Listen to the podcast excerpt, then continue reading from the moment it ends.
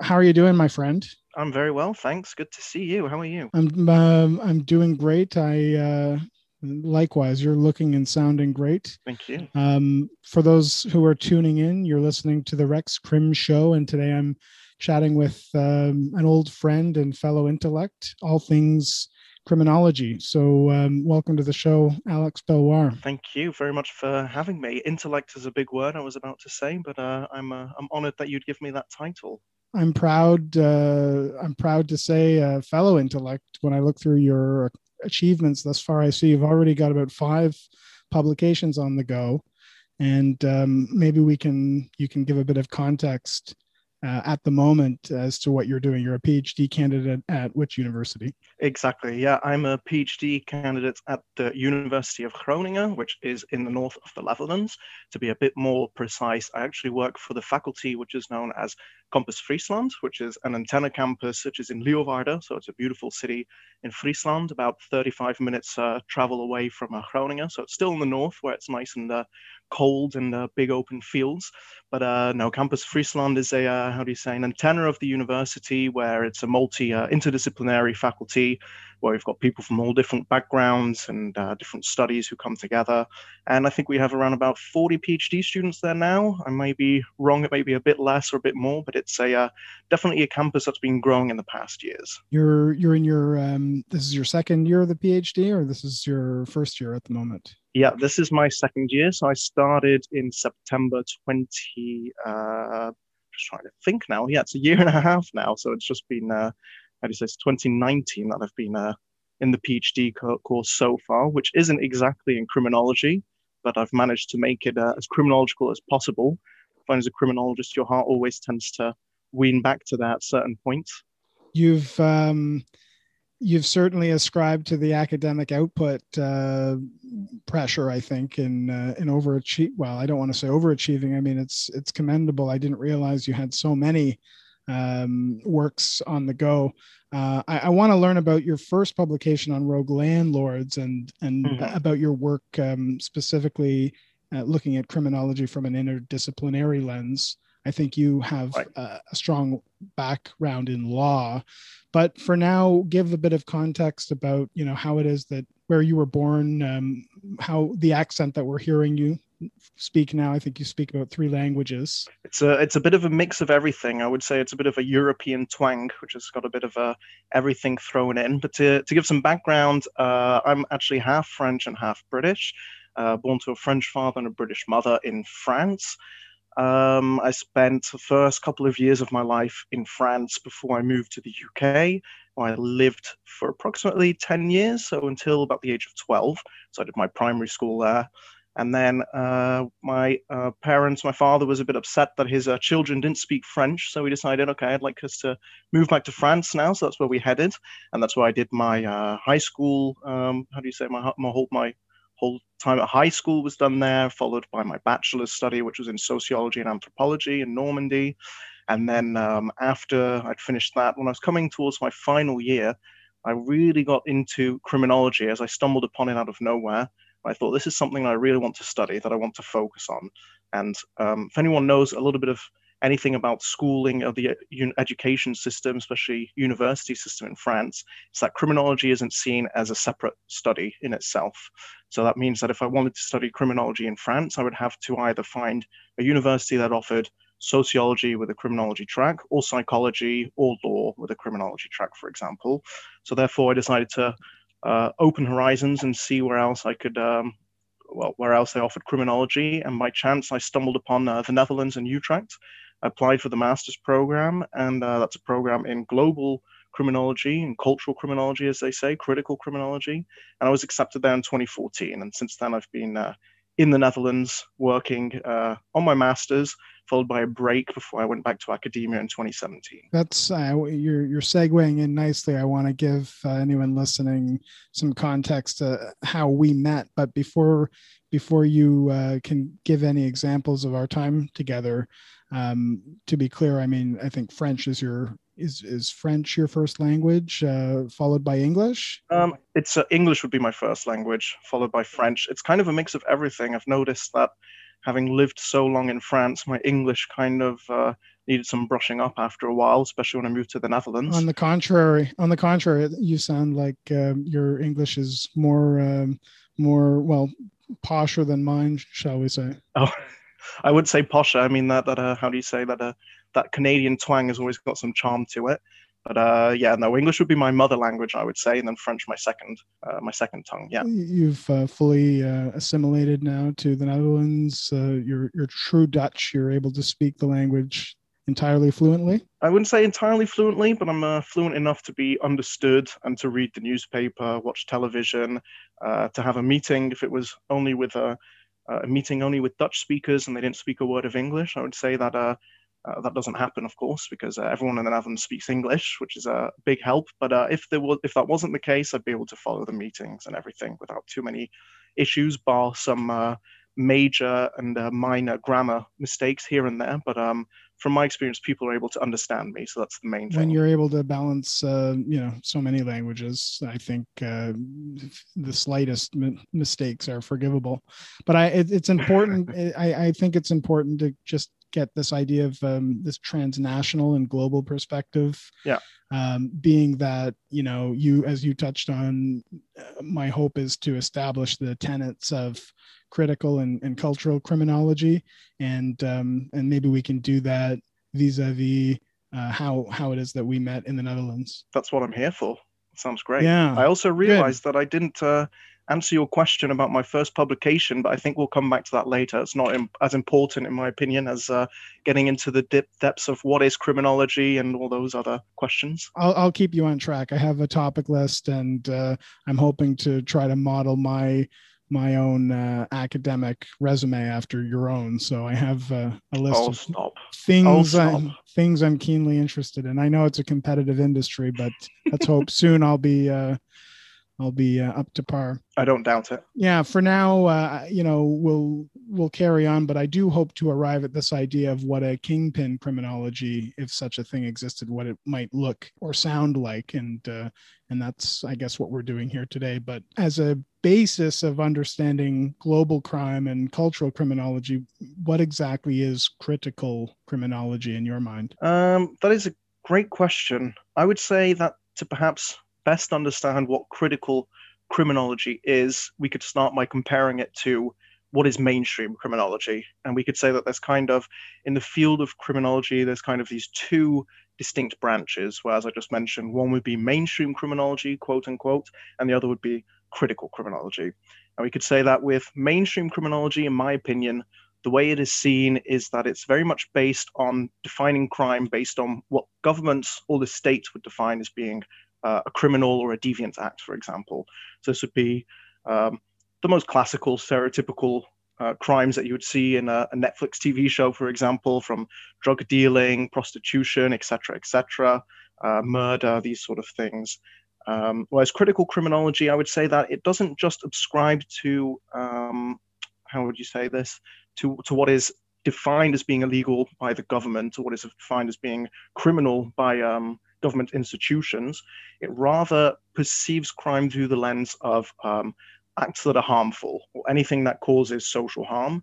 Uh, and some would say also, depending, there's a little bit of also uh, debate upon this, acts which are also done intentionally to be harmful, so to say. And I would say that this is kind of the core idea around critical criminology. It's about defining uh, crime through a lens which isn't held by the government or by any institutional overarching entity, or so to speak. And it's more looking into what is crime exactly, and it's also looking into um, another another point. I would kind of separate the two forms between is that when it comes to mainstream criminology, responses as to tackling crime would focus on the individual, or so to say, and how could we implement something to get rid of crime or improve crime statistics. And in the best case scenario, this kind of goes to rehabilitating offenders.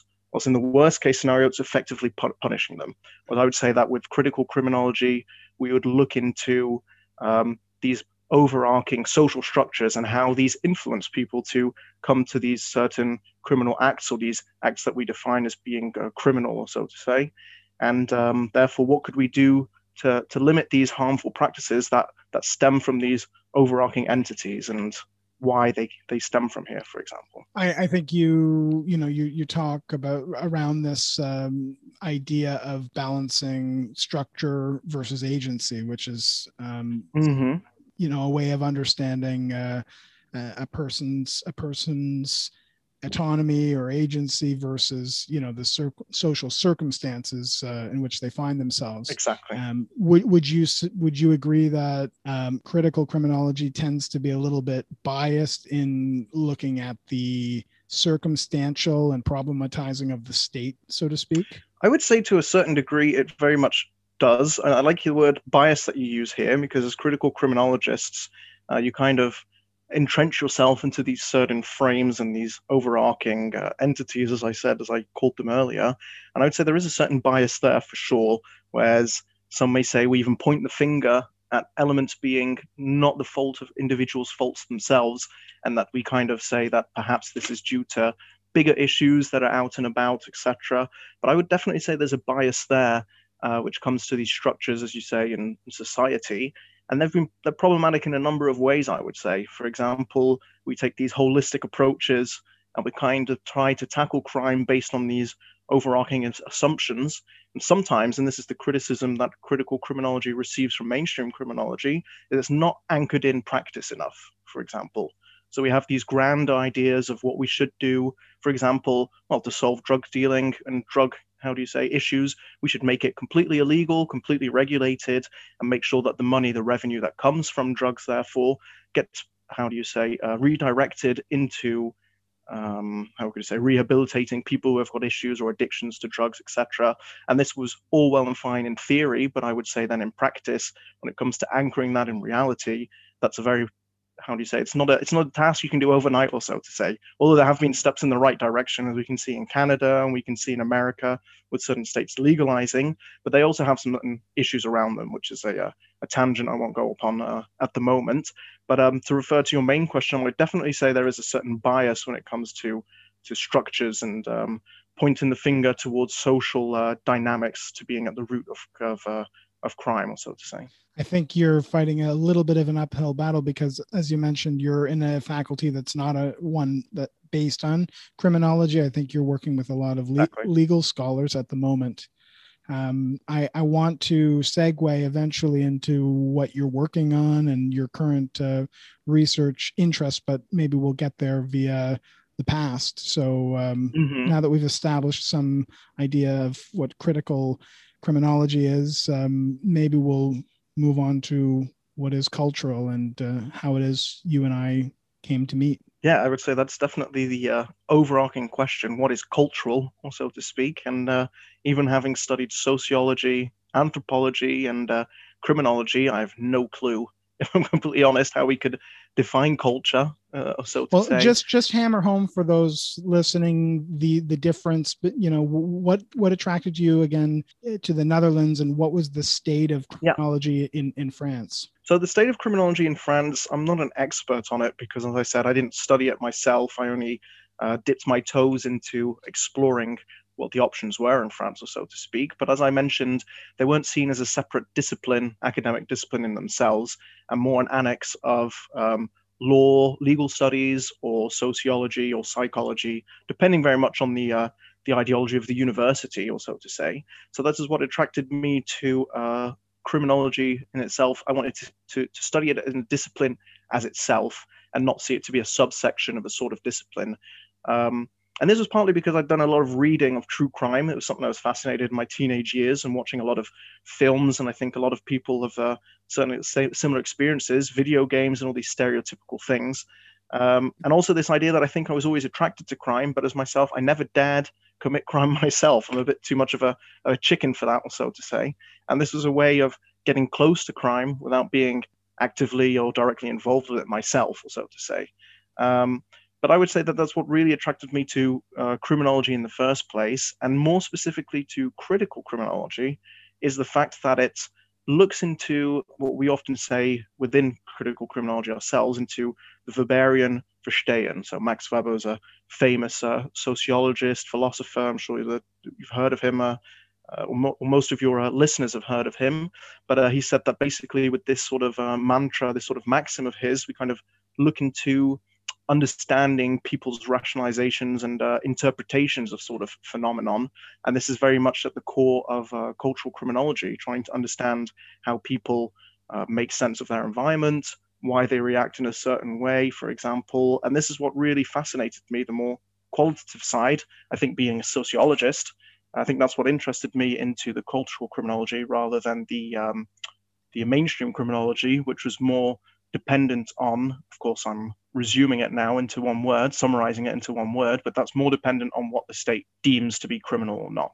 So I think that's why in the Netherlands was just by pure choice, if I'm honest, by pure chance. Sorry, if I'm completely honest. Mm-hmm. I you you so many great ideas, and uh, we're we're you know we're in a certain way uh, talking abstractly and, and about great thinkers. Um, you, you touched on Ver, Verstehen, which I think is a German term, if I'm not uh, mistaken. Correct. Yeah. And when I think think of the little bit of uh, reading that I've done on we- Max Weber, uh, I seem to recall a, a, passage where he talks about uh, folks being inter um, sort of intertwined or the interconnections of webs you know and and those mm-hmm. the meaning of each of those webs is how you might go about trying to understand what is culture. Yeah. And um, so you also alluded to this idea of being driven to study criminology much like myself. Uh, i don't think you said it but but would you agree with this idea of the csi effect have you heard of that before I've never heard it coined, but if I interpret it correctly, it's basically uh, being drawn to criminology from watching the CSI uh, crime scene investigation show or something along those lines. No, precisely. You can see a direct correlation between en- enrollments in criminology courses and uh, you know the the birth of these sorts of true crime TV shows. So in a way, you know what we're talking about is the real version of true of what crime truly is, I think, or yeah. or what it isn't um, much of uh, criminologists' jobs are are still trying to figure out the the inner workings um, of this thing. Dare we call it its own discipline? Some places it, it belongs to other branches of knowledge, and it's rather new and uh, upcoming. I think you'll agree. Criminology in itself, you mean? yes. Yeah, definitely. I would definitely say it is, and it's. Uh, I, just read a fantastic book which is called uh, Toward a Unified Criminology by Robert Agnew. He's quite a famous criminologist in both the uh, mainstream and also the critical field. And he basically uh, has in the, in the first chapter, I think it is, or his introduction, he talks about the upcoming of criminology and its current state today. And he very much clearly well defines how it's still seeking itself and it's still a discipline that has a lot of inner fighting due to it being so uh, so young and these this, this confrontation or these fights what we just mentioned uh, in the introduction about uh, mainstream and cultural criminology, but I would completely agree that it kind of has a lot of soul seeking to do, or uh, that it's kind of got its grounds down to what it aims to do, but the, the way of how it's going to iron out those kinks is still very much a, how do you say, in progress. Mm-hmm. I think we could go at, at, at length, but for the uh, purposes of today, you know, I'll link in uh, the show notes um, maybe your suggestion towards a unified criminology and and other works uh, that we that we touch on if people want to learn learn more about it but um, spread the word. yeah let's move now to this you know how we went about practicing cultural criminology. We met at uh, in the netherlands. Um, let's talk about the program that we underwent together. Yes. Where did how did what was the MA program like for you, and uh, what was your? You say you didn't really want to do crime yourself, but your field research, as I recall, brought you back to France, and some could say you were brushing, you were flirting with the line of uh, legality. Yeah, I think that's um, pretty much the situation for many criminologists who do uh, some empirical research and uh, kind of go into more qualitative uh, empirical research instead of just the the desk sort of um, sitting behind the desk and reading or downloading different files. But yeah, we meant, as you just mentioned, in Utrecht in the master's program on critical criminology. To answer your first question, that's that's that's Utrecht University. Yeah, uh, exactly. Yeah, Utrecht. Yeah. For people that might have uh, a hard time pronouncing it, uh, we'll put a link maybe to the new program there. And I just touch for a quick second on the podcast from folks. I think there's a couple of students right now doing uh, you showed me about our recent uh, our, our one of our favorite profs there, uh, Damian Zaitch. Yeah, exactly. Yeah, there was a uh, how do you say? There was also two uh, Dutch students. I think they're Dutch at least. Their podcast is in Dutch. It's called Het Criminoloog in Dutch, which basically means the criminologist, and it's a podcast hosted by two uh, ex-master students, such as ourselves, so to say. Um, on then they have interviews with different criminologists. Usually, either they're going to be PhD students or higher up professors, etc., from different backgrounds, and they talk about different themes within criminology and their own research, or so to speak, to kind of see what they've been researching and uh, their findings. And I would say for all of your Dutch listeners, I would highly recommend it. Uh, I've never met the two uh, hosts of that show, so I'm not like they're paying me or anything to uh, to promote them here or anything like that. But I would say for any of you who speak Dutch, it's definitely very insightful. I can only understand uh, the the episode in English with our uh, our former and uh, I'd like to consider friend Damien uh, Zaitch, um, who I think you have a common interest in, in in researching drugs, which is what your exactly. your, your MA thesis was on. So I will definitely put a link uh, in show notes to to that podcast in that episode if anyone wants to hear more. But um, for now, tell us about your MA thesis and that field uh, research that you got into um, when we first knew each other. Yeah, definitely. So as you just uh, mentioned, we um, at the end of the master's program to to to, to uh, graduate, we had to write a master's thesis, and I focused mine on the topic of cannabis dealing in Paris, more specifically, and how uh, law enforcement perceives cannabis dealing, uh, cannabis markets in the city of Paris, and how they go about tackling them. Um, so in this sense, I was looking at both two different sides at the same time. I was looking on the one hand at the cannabis dealers um, and on the other hand, at the police officers or the more street level enforcement uh, or the specialized brigades for tackling uh, cannabis dealing in the city of Paris. Uh, Damian as you just mentioned, who's an expert on uh, everything to do with uh, drug trafficking, organized crime, uh, he focused more on cocaine. So he was assigned as my um, as my supervisor, who I was very happy to have. Uh, he was a big help in uh, in multiple ways when it came to researching such a topic. But yeah, my research in itself involved qualitative research being on the field in Paris. So I went back to Paris for approximately, I'd say maybe three to four months, perhaps a bit more. Uh, I was fortunate enough to be able to stay with some friends there, and uh, my days basically consisted almost every single day for those three four months of at first going out on the streets trying to figure out where the hotspots were in Paris for buying cannabis, how it worked, etc., and then trying to climb my way up the ranks from there to see how far I could get. And this went through diverse ways. At some points, it was just finding people who were enjoying a joint in the street at that point and then asking them where they bought it from, getting that person's number, and then going up through that way through the echelons to see how far, how high I could get. Other times, it was through help with some university professors or experts in Paris who had uh, also studied um, research similar topics. So they had some good gatekeepers. Uh, they were gatekeepers themselves, but they also gave some good tips on how to access different individuals. But uh, I can remember very well that I, at one point, without divulging any information, I was interviewing someone who bought substantial amounts of, uh, of cannabis to then sell to, uh, how could you say, smaller level sellers within the city of Paris. And uh, we were doing an interview at one point at his place reassured me there was nothing in the house, so to not to worry beforehand. So I showed up one evening. Very friendly guy offered me if I wanted some dinner with him or anything. Unfortunately, I just had food, but we had a small chat. And he said, "Oh yeah, come to my bedroom. We can have a chat there." So we're conducting the interview, and I'd say it was about an hour and a half in. The doorbell rang. He said, "Oh, this will be interesting for your research. Come on, uh, come on over and see this." And at that point, there was someone who walked in with two huge sports bags filled with cannabis, and uh, they weighed it. I'm not going to say the amounts there were, but there was definitely a substantial amount, more than I'd ever seen by any uh, in my with my own eyes before. Even having lived in the Netherlands, I hadn't seen that many those big quantities uh, myself. But um, yeah, I found myself in the middle of this uh, deal going down, where the echelon above him uh, was bringing him his stock, or so to speak, and some money was being transferred. So I had a quick chat with the the delivery guy, we could say, and tried to get his number to, to go further up. But that was, uh, you mentioned earlier, brushing shoulders with crime. I would say that was one of the experiences where I was in the midst of a, of a deal going down, completely unexpected. And at that point, I thought criminology is amazing. Honestly, this is, this is what I came here to study for, to be right in the thick of it.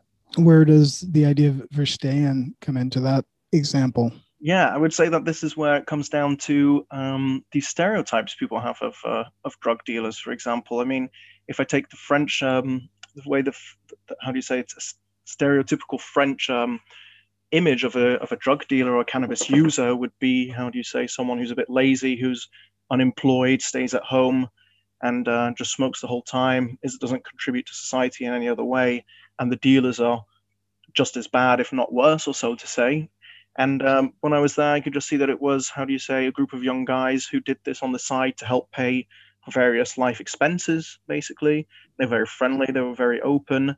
And I would say that this is where the Verstehen comes in. It's kind of when you try to see why people um, commit certain acts, how they get involved into certain, um, how do you say, to certain acts or to to doing certain things, you can kind of realize, well, these stereotypes that we hear and are also perpetrated to a certain degree within the media, they're not entirely justly founded, or so to say, or they don't def- they don't always do justice these images. I would have, I would that we can have mm-hmm. as, a, as a society, and I would say that's the importance of Verstehen, when we can kind of see how people rationalize themselves, their um, their interpretate their, their how do you say they rationalize their thoughts about why they would well rationalization sorry i'm getting a muddled up it's, mic it's uh, much uh, it's much later uh, you're several hours ahead uh, of me in, in toronto time yeah exactly yeah thank you for meeting me in your evening. That's fine. But no, to, to resume that part, I would say that it doesn't come especially to rationalization, but how people construct reality around them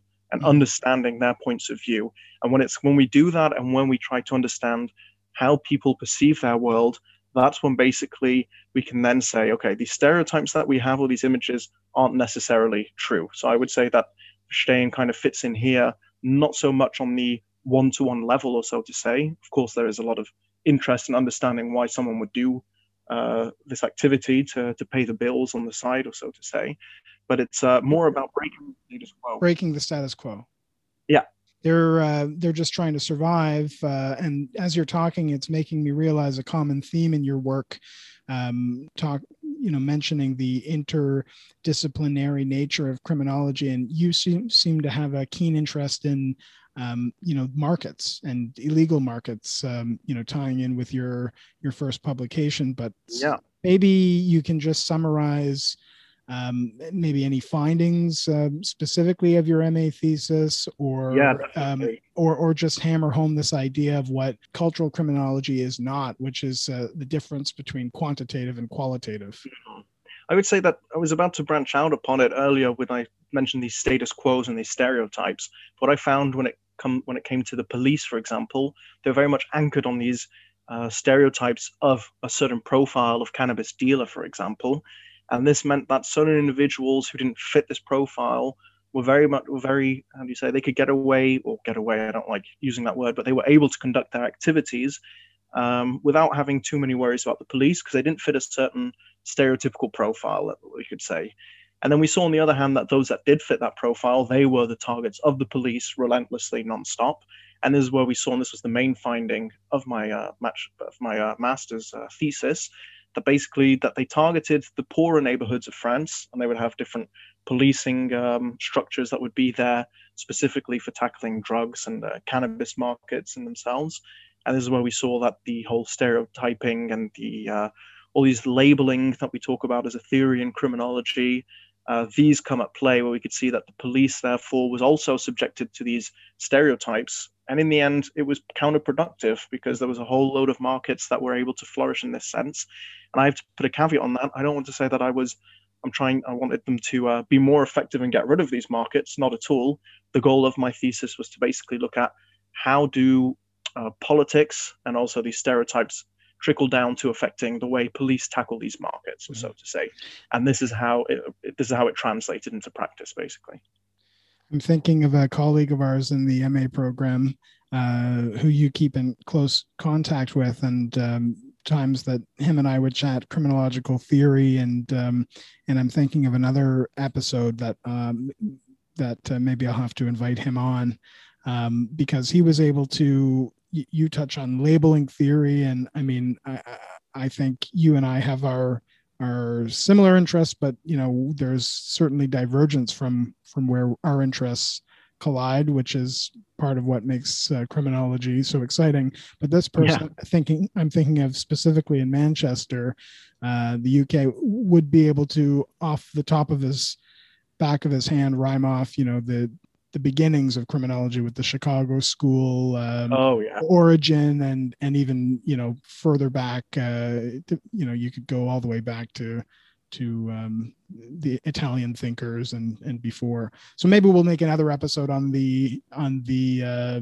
the inner workings of crime theory, criminology, Oh, yeah. and what it's born out of. But for now, you and I will stay on topic of um, of, of our current research interests and where uh, where where we think cultural criminology and critical criminology have the potential to go in the future. hmm So so um, tie tie in a few ideas about you know how you decided to move on to your next uh, topic of research that led to your first publication. So I'd basically done my work on markets, as you put it yourself, on cannabis markets in uh, in Paris, and that's where I graduated with my master's degree. And I remained in the Netherlands afterwards. I thought I'd go back to France, but I uh, was far too attached to the Netherlands, so I decided to stay. And very pleased that I did. I'm still happy to be here to this day. Partly Um, for partly for work, but also partly for pleasure. exactly, especially for love, as you could say. Yes. So uh, Indeed, the seductive parts of crime and criminology. Yeah, exactly. Yeah, definitely. It's not all uh, how do you say? It's not all violence and uh, and weapons on the streets, as they say. It wasn't necessarily love that uh, we found on our many occasions in the red light district and walking through Amsterdam. I should say No, it's uh, it's quite a different form of love, and uh, I'm happy to say for myself in that sense. a far more wholesome type. I'll, Yeah. I'll keep I'll keep away from the seedy uh, innuendos. Um, I have my Rex Crim goggles on, perhaps. You know, that's why we love talking. It's for the uh, it's for the innuendos mostly. I've been uh, trying to behave so far. Yeah, uh, feel free to let loose. I, I can think of times that we were uh, rolling over with laughter. Um, times that we'd have field trips or we were just doing Oh. extracurricular um, site searching. exactly. Living at as an expat um, in uh, for grad school is highly recommended. oh, jeez, yes. Oh my. I look back with uh, very fond memories. Oh, definitely. So, so the the first publication um, Yeah. on rogue land, landlords, I think, is fitting because as a as a student in the Netherlands, as a I often talk in other episodes with my friends, you know, being a privileged white male, in the case of uh, you know not being Dutch, uh, living in the Netherlands, it's, it wasn't easy to find a place to live for me, No. and maybe you can maybe you can relate. So, what inspired you to you know how what, what was your familiarity with the housing market in the netherlands Yeah. as a grad student Yeah, definitely. Like like you said earlier, I, I was had this idea of markets when it came to uh, my bachelor's thesis, which was something I was hung up on to a certain degree. But then I um afterwards, as I said, I stayed in the Netherlands and I moved to a different city here in the North Groningen, where I'm still based now. And um, I was uh, reflecting upon getting back into academia, and I re- was reflecting back on my time as a graduate student in Utrecht. I remember when I first came over in 2014, finding accommodation in the Netherlands was a living hell, especially as a student. We've got a tight budget. But for those of you who don't know, it's a very tight, how do you say, housing market, especially a rental one, especially in cities such as Utrecht. But it's just getting worse and worse. So I count my uh, my lucky stars that it wasn't as bad back then for us as it is now. But um, put a long story short, I managed to find accommodation. I managed to pay what I thought were legitimate costs to uh, to move into this uh, to this house, such as um, paying a certain deposit as uh, as is required, etc., and then paying some sort of certain costs to the agency who helped me to find it. But I came, I, I discovered about a year and a half later that these costs were illegal and they weren't up to me to to pay. Um, they weren't for the tenant, the new tenant to pay, but for the landlord, basically. And this got me digging a little bit, and I realized how preponderant of a market it was for these illegal estate agency fees. in in in, in other words i mean just uh, correct me if i'm wrong but in other words you would you agree you know the there was uh, an issue with the supply and demand there was just Oh, yeah. not not not nearly enough housing and uh, an abundance of Exactly. an abundance of um, expat students Yeah. You know d- d- desperate for a place to live when when they were going to school and so you and me observed uh, during that time some of the shady business dealings that were going down um, there's a whole market of uh, of people taking advantage of Yeah, that definitely. Yeah. situation Yeah, that's exact. That's exactly what it was. It was an extremely abusive situation, not just for myself, but for many people, and not just in Utrecht and people we know, but in general, for especially internationals coming to study in the Netherlands and trying to find a place on this brutal housing market, being exploited and scammed. The word "scammed" is a is a, is a good one to use because it takes different different forms. Um, worst case scenario, you end up losing, how do you say, hundreds, perhaps even in the low thousands of euros to uh, a fake address, someone who doesn't exist. It was all an online scam. In best case scenario, you get a place, you get the keys to it, but you way overpaid the price or you paid costs that you shouldn't have even paid in the first place.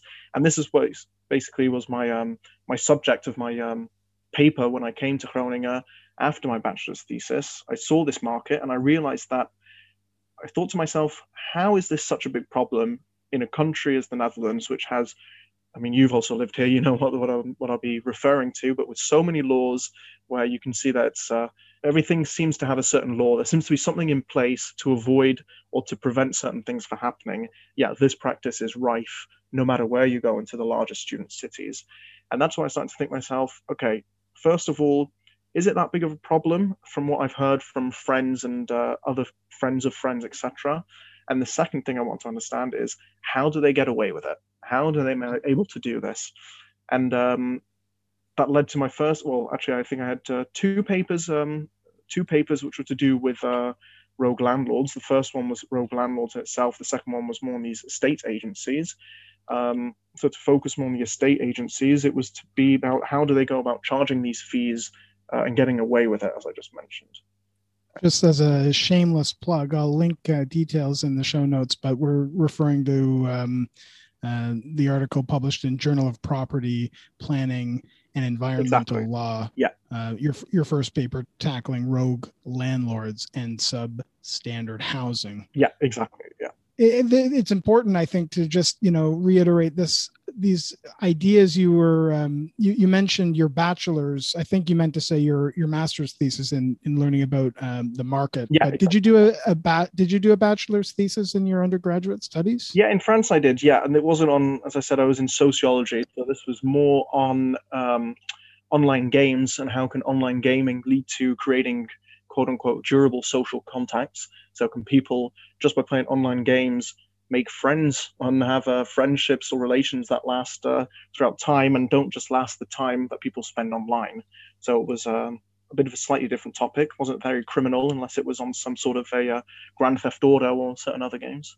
Or, or some deviant. Um, I, it, it's making me think of uh, my interest in social media, and lately I've been chatting with uh, folks on the show uh, I think I've decided I'm going to try to infiltrate a Reddit subgroup, uh, oh. subreddit group, and, and see if I can invite someone from the incel community onto oh, yeah. the uh, onto the Rex Crim show, and it's sort of relating to your sociological interest in uh, in subculture and. Um, um, what I want to hammer home is this idea of criminology not being a, a you know a, a great notion of mm. murder and um, no. you know these seductive cases necessarily. No, there, I think there's something to be said about the sociology of daily life and uh, hammering home your common interests and your in your research with things that that were re- relatable but clearly impacting uh, people disproportionately. I mean, if you had been Dutch um, in the Netherlands during the MA program, you probably wouldn't have had your eyes open to this issue none of the none of our dutch friends would have tolerated any of that nonsense. It was only no. for expats you know that were there that the market could uh, take advantage of them in that way. And in the same way you were able to deliver uh, a perspective uh, for for the local dutch authorities that had probably no um, idea of this of these inner workings. You were able to showcase in your research practical examples of of how the system is failing in order to yeah. i believe affect policy. What is some of the good that's come as a result of your publication? Um i'm publications. oh if i'm if i'm completely honest i would say good. I'm not sure if there is much good quote unquote that came uh, out of it apart from uh, it granted me a, uh, a job where i am today. So that's something that i'm uh, very pleased with. Um, but I would say hopefully it does have an effect in even if it doesn't. I don't believe that the research in itself will be read by someone who will think this is a fantastic idea. Let's go and implement it. I don't have, I don't see that happening, or so to say. But um, I do hope that it kind of goes into fueling this sort of um, trend that we can see emerging of trying to make um, the law more embedded within society and more embedded within social reality. Uh, so we can take these certain laws, and what I did in the paper, as you mentioned, uh, with my supervisor, my boss at the time, uh, is we looked into what the law says, and then we ought to see the effects of the law. Is it effective, yes or no? And when we saw that it wasn't effective, we said, why isn't this the case? And then we asked ourselves to conclude the question, how could we therefore make this effective? Or what we, could we do instead of proposing a new law, for example, as is often done, what could we do in regards to enforcement to make sure that these laws work as they should? And the reason why we came to that idea is because there were so many of these laws and it was such a highly regulated um, market, the housing, when it comes to safety, when it comes to costs, etc. Yet we see that the law was broken. I mean, in one of the pieces that I wrote, the second article, I discovered that was 70% of uh, estate agencies in the country um, partake in these illegal, illegal costs. And you have to think that 70% charging these costs on a national scale, that's millions at least of euros. And these were findings that were later confirmed by the um, the Dutch uh, Authority for Markets and Consumers, basically. So uh, kind of a market watchdog. That's a, I think it's an NGO run by the government, but they found similar findings. So it was basically looking into how can we take the law, all these um, these legal provisions, and make them more effective, quote unquote, or make sure that they're more um, you say that they translate into the into practice more efficiently, and they actually do what they set out to do ultimately. I uh, I wonder if you're interested in taking a, a, break at all, or shall we just continue on through? Sometimes when I chat with my other friends, they're sipping on a beer and they've got to take a pee break, or I don't know if you're rolling a cigarette or something there. I will just go for it. I'm just going to go to the toilet quickly, and then I'm just going to fill up my glass of water. We'll, we'll be right back. You twisted my arm, Mike. I decided to. Uh, it's Monday. Mondays are never fun, so I grab a beer instead. I mean, it's it might be morning for you, but it's uh, it's evening here, so I decided it's a it's socially acceptable now. Yeah, very good. I could, uh, I might join you myself. It's uh, just about five o'clock, uh, almost on my on my uh, side of things. But I've been celebrating my lovely um, lady's birthday oh, and um, and Valentine's Day all in one as it so happens, it's a holiday here today uh, in Ontario. We celebrate oh, Family oh, nice. Day, so we, it's been a celebrate. We've been enjoying all weekend. It's been um, sipping on good food and uh, drink uh, the last seventy-two hours or so. Oh, you you you're not in the mood for a beer even then. It's not even uh, it's not even on the agenda for you then. Well, I haven't been out for my run today, so I haven't exactly earned it. But uh, if I oh. if I enjoy a pint in your company, it'll perhaps help me better reminisce uh, some of our great times. I want to oh, I, I, want to move on from you know Utrecht uh, University and our time together in grad school, but by all means, feel free uh,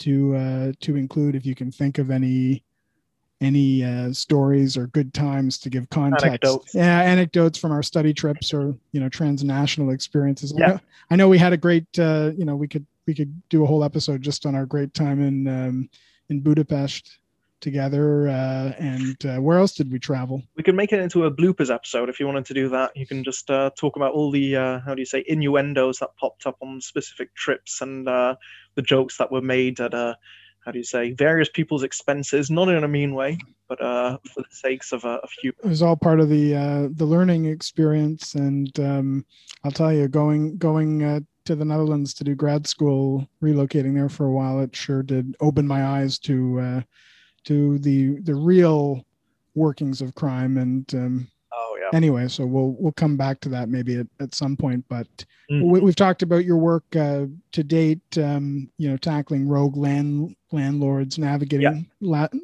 the uh, the dutch estate agencies and um, mm-hmm. maybe help us understand what your daily life looks like now as a what is phd life like in the netherlands uh, during the pandemic you're working exclusively from home yeah, at the moment, um, I'm working exclusively from home, and that's uh, due to Corona. Usually, um, I would go at least, um, how do you say, four, five days to the office before pre-Corona. But now things look a lot different. So it's basically um, going up to the office, which is uh, next to the bedroom. So uh, at least I don't have the travel time anymore. So that's good. But um, life in a PhD student in the Netherlands is fantastic in the sense that we work held for, well, mostly, depending on, uh, I won't go into the kinks, but it, there's uh, different regimes basically. But uh, overall, PhD life in the Netherlands is uh, fantastic. I would say it's almost as great as being a master's student in Utrecht. Uh, it's not quite as good, and I look back onto that as being the, the most fondest part of my uh, whole academic career to date. That was by far the time where I had the most fun. That was the most eye opening for me, both socially and uh, intellectually, we could say, um, t- till to date, or so to say.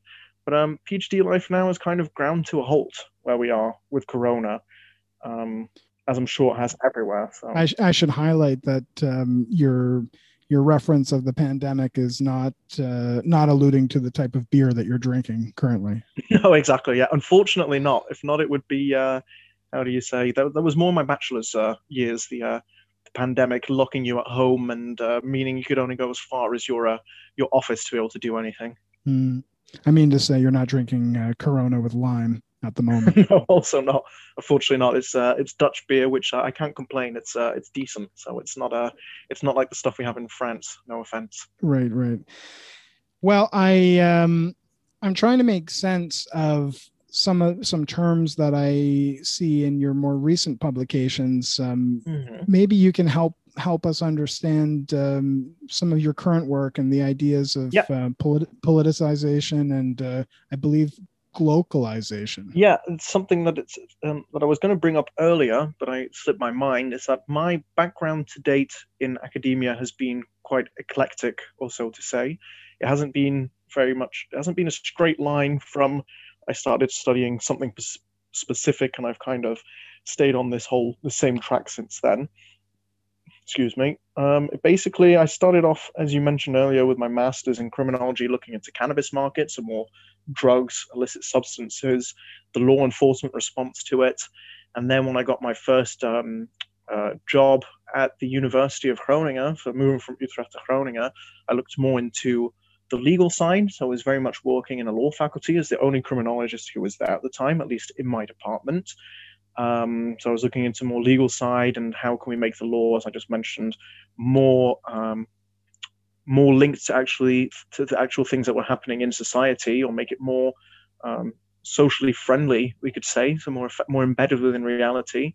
Uh, and now I've moved on afterwards from to Campus Friesland, which I mentioned at the beginning, which is where I'm studying now. I work for uh, the chair group of global and local governance, and my PhD is more specifically focused on the topic of the politicization of senior civil servants. So it's quite a mouthful, but uh, simply put, it's looking into um, how politics sort of is encroaching into the business of uh, administration, so into the civil service, basically, or to what we call the bureaucracy. So the individuals or those cogs who are behind the um, who are behind the curtains, or so to speak, of government, making sure that the politically elected will is basically trans uh, transferred into implementable um, policies, basically, and that that's done properly in a manner that is based within upon expertise.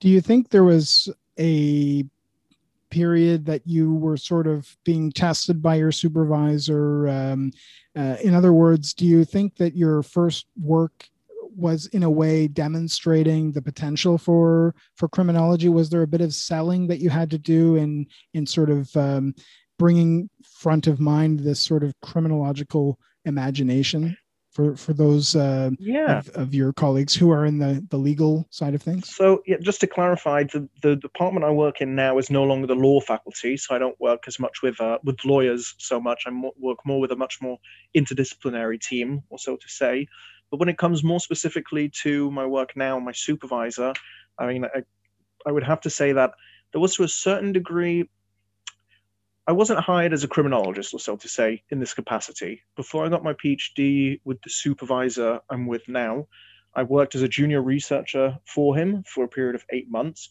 on a specific project that he already had gained through a, uh, a grant offered by the Dutch university and that was entitled Patterns of Politicization. So basically, how can we identify uh, different traits within different political systems which may translate to more politicization, so more and more encroachment of politics into um, bureaucracy, or so to speak. And having worked on this project with him, mostly on assisting with conducting research, so I got to go to Ireland, to Norway, to Spain, to different countries to conduct interviews with um, civil servants who were in the top three echelons of uh, respective ministries. Um, it was then that I was offered a PhD, which was on a topic similar to the research. And if I'm honest, to answer your question, there were I wouldn't say heads butted at all. Not, I wouldn't say that was that's not the correct term, but I would say that when I arrived, when I was conducting this research as a junior researcher, I was studying a certain phenomenon that was completely new to me, and as an outsider. And I realized when I had to brush up pretty fast on the literature and everything that had been done on the topic, that what I was reading compared to what I was hearing uh, from these interviews didn't always match, basically. And then I was kind of thinking back to um, my career. Well, career is a big word, but how do you say what I've been exposed to in criminology and in a more um, employing more ethnographic methods, for example, um, and different theories that come with it um, to do with why people engage in certain acts. I saw these parallels that I could import from criminology to this field. And this is why I thought if we could incorporate this field with sociology, criminology, this topic more specifically, I'm sure we could shed a lot of light on the matter um, instead of leaving it how it is now and continuing to study it as it is.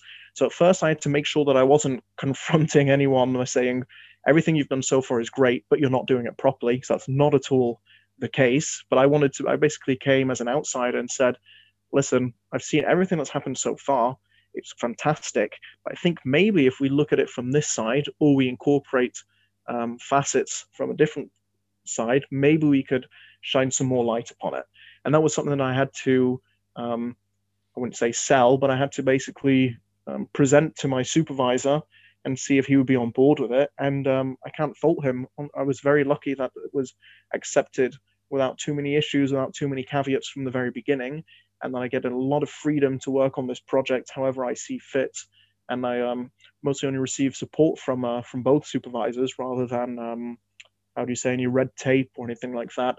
And anything that we've been doing in works together so far they've given me more than sufficient room to kind of add this criminological stance, which I kind of still try to disguise a little bit as being more management sciences or sociology without labeling everything criminology, because I've come to discover that if you always play the criminology card when you're not surrounded by criminologists, sometimes it can be a bit annoying, mm-hmm. especially when they don't understand exactly what criminology is all the time, which ties back very well to your whole podcast what is criminology and how is it perceived you uh, i, I want to just touch on this idea of ethnography that you're alluding to and, and then we can get into the seductive side of crimes but keep mm-hmm. the pun keep the puns coming you referred to yourself as an outsider i think and uh, um, you know the oh, Becker. Howard yeah, Becker. the, the references uh, for anyone keen on on criminological literature uh, seem endless in this uh, conversation but uh, just clarify what you mean when you say ethnographic studies or you know what is ethnography? So ethnography is basically the um, a way of studying of conducting research where you involve yourself with your target group um, or perhaps involve isn't the correct word but where you get close to your target group empirically uh, in practice or so to say. So if i were to say for today i decided i wanted to do conduct a study on let's say, uh, heroin users in Toronto, I could very much start doing research behind my computer by looking up documentaries, by getting into contact with uh, people who've written on the matter or people who work on uh, social work in Canada, for example. I could look into various aspects. I could even perhaps conduct interviews.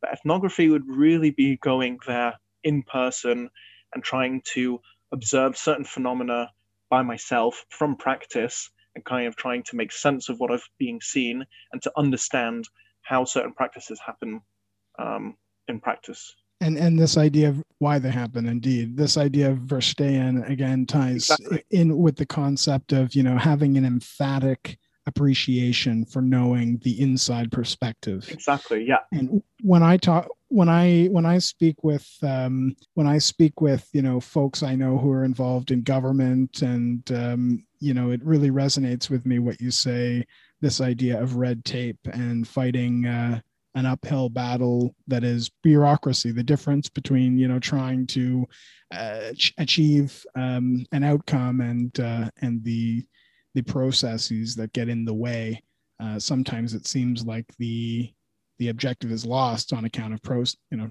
the just doing things the way that they were done and oh, i think yeah. you, you experience a lot of that um, status quo bias it's a difficult thing to to to change someone's mind uh, when they're familiar with doing something a certain way uh, yeah i would say we're also guilty ourselves as criminologists for uh, especially as critical criminologists i mean the uh, i've tried not to but when i usually talk about mainstream criminology i tend to uh, uh, implicitly and perhaps even unconsciously be a bit condescending about the field, and that's one of the uh, the issues. But I completely agree. We have these certain status quos and uh, stereotypes, which uh, even if we try to to look at them or to uh, comprehend them or control them, quote unquote, it's not always um, it's not as easy as said as, as said as done, pretty much. So, do you think since studying criminology your your diet of uh, information, the things that you like to watch on Netflix or Crave or whatever you subscribe to, has uh, has changed.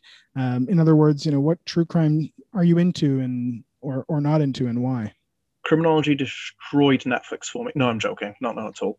Uh, basically, what I would say is it's uh it's made what. What do you rec- What do you recommend? You know, what are you watching uh, without too many spoiler okay. alerts? What I would recommend what I would definitely recommend as a, to get a good idea of what criminology actually is, or, or to, to correct that actually, what is critical criminology, without a doubt, Mindhunter. For those of you who have uh, heard of it, it's a two series, I think it is, but it's basically on, uh, without spoiling anything, serial killers, the FBI, and this whole idea of trying to understand how the, the mind of a serial killer works. And that one I would definitely recommend as being the most, how do you say, loyal to actually what critical criminology um, looks into, or so to say. This was the. Uh, I mean, I'm sure there's many people who must be familiar, but I, it's it's about the beginning of profiling in the 1970s with exactly. FBI, and uh, I agree. I, I actually didn't much care for the second season. I found it kind of slow and was disappointed when it uh, didn't pan out. But I was enthralled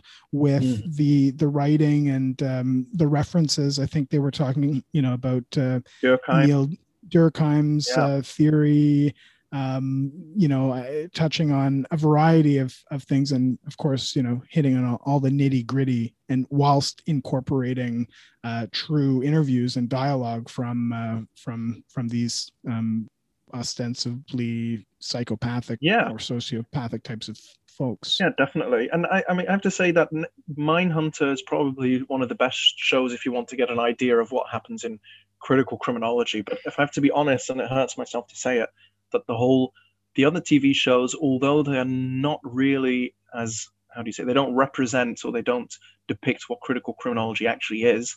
It kind of uh, has a certain representation where people think this is what critical criminology is, the crime scene investigation effect, as you said at the beginning. But that just sells, Mike. That's just that those shows. I'm not sure if you've ever had it on a Sunday afternoon where there's nothing on TV, and all of a sudden you fall upon these shows and you spend four hours, well, maybe not, but three hours binge watching them. As a criminologist, I know that a lot of it is extremely misstrued, for example, but it doesn't take away the fact that they're still fantastic in certain regards. Yeah, we do have a um, there's sort of a, cult, a cultural appetite at play yeah. that uh, is always interested in. It's a bit voyeuristic, and it's always interested in um, in a little more nitty gritty. Um, you know, the, what are the what are the what are the details of wrongdoing? And it seems in a way easier to point the finger uh, to some other um, terrible person um, there thereby mitigating our own responsibility in yeah. in this situation. But isn't it sort of ironic that we find ourselves you know celebrating these atrocities in a way while also kind of getting off on on it by subscribing to whenever new episode is released. Um, you know, just thereby bringing us a, a, step further or a step closer to the depravity and maybe further from from a, a, critical look at what's really going on. I mean, I, I can't I can't contradict you because then I'd be a hypocrite myself. As I said at the beginning, this is one of the reasons why I think I went to criminology. I was so enthralled with crime and all these different facades of it that that's what, but not daring to do it myself. That really uh, attracted me to it. And it's only when I started studying that I realized, oh, it's quite different to what I see in the TV shows. But when I think about it, I kind of understand why this mainstream criminology, which is more, which how do you say, which represents basically these TV shows a lot more loyally or looks a lot more like these TV shows. I understand why these are more so on TV or more so, um, how do you say, main TV shows or films or whatever than critical criminology because it's more sexy, so to say. Mm-hmm. I mean, it's you often get how do you say, um, single cause answers to something. For example, serial killer. So we have to hunt down this serial killer. He's evil a lot of the time. But then we'll put a little twist. Oh, maybe he isn't evil. He's misunderstood, and that's about as far as it will go. And then you kind of find with critical criminology that we can't give clear answers to to things all the time.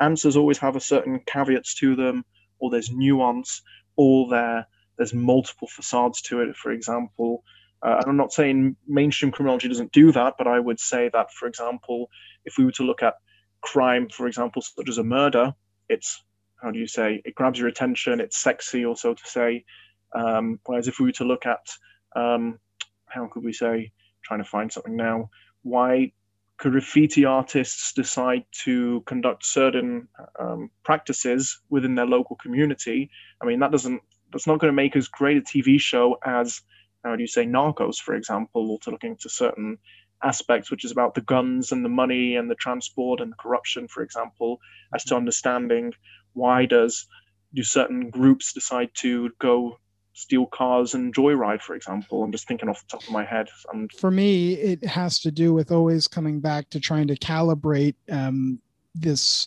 this reconciliation between structure and agency so on you know in the case of mindhunter and looking at you know the serial killer i agree that the true crime idea, the mainstream orthodox majority perspective on criminology has to do with, you know, who is the individual, why have they done wrongdoing, mm-hmm. and um, what is the response to that specific type of wrongdoing, and then perhaps even making a typology of types of wrongdoing yeah. and categories and and so on and so forth. And then, you know, there are tools that come as a result of trying to quantify types of behavior, you know psychopathy as i mentioned earlier robert hare was uh, a canadian and he was the one who developed uh, the the checklist yeah. i think if Mindhunter had gone on that would have been uh, certainly they would have been remiss to not um, touch on on uh, on on that science specifically yeah.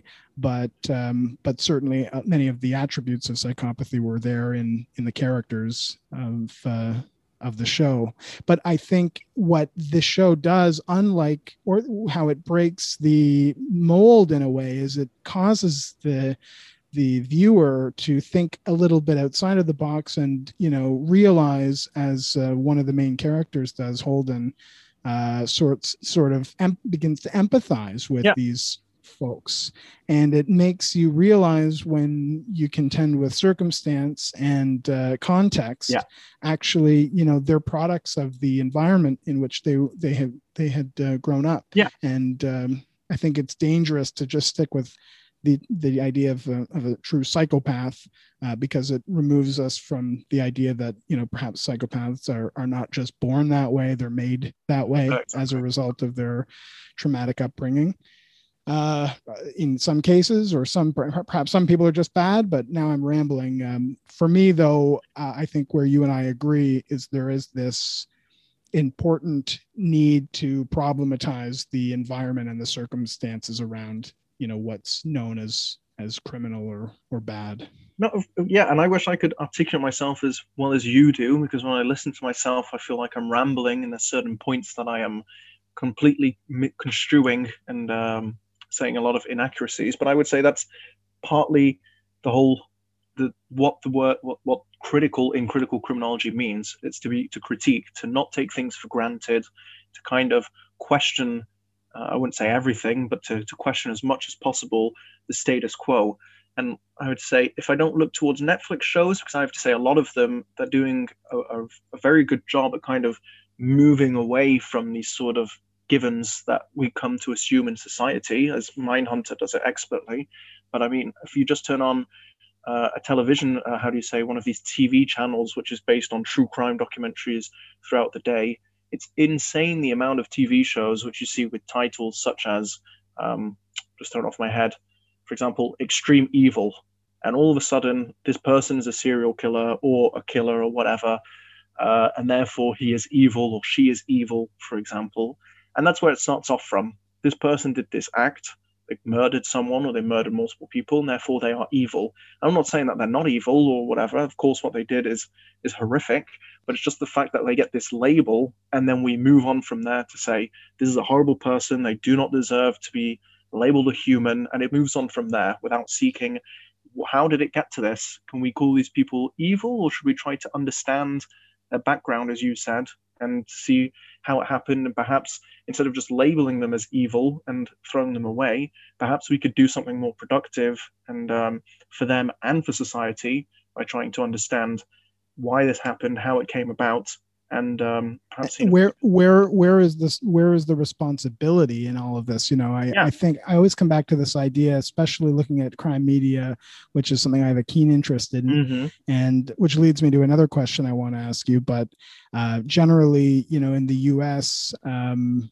oh well i've lost my train of thought that's my fault sorry no no it's it's come back to me it's come back to me now this idea that there's always um, a mistaken or misguided um, part of the conversation focused on individual rights yeah. you know my rights but there's a lack of conversation on uh, on you know the yin and the yang to that which is responsibility and um, and so i just to reiterate this idea for for me and i think you'll agree it has to do with um, you know critical criminology was born out of the need to recalibrate orthodox criminology which looked at the individual and rather problematized the circumstance mm-hmm. and in each of these examples of uh, of of deviant or, or wrongdoing types of situations or individuals it's always a matter of questioning you know am i a little bit where is my bias? Is it too focused perhaps on the individualistic yeah. perspective the agency of the person? And if so bring it back to the circumstances and vice versa. It's this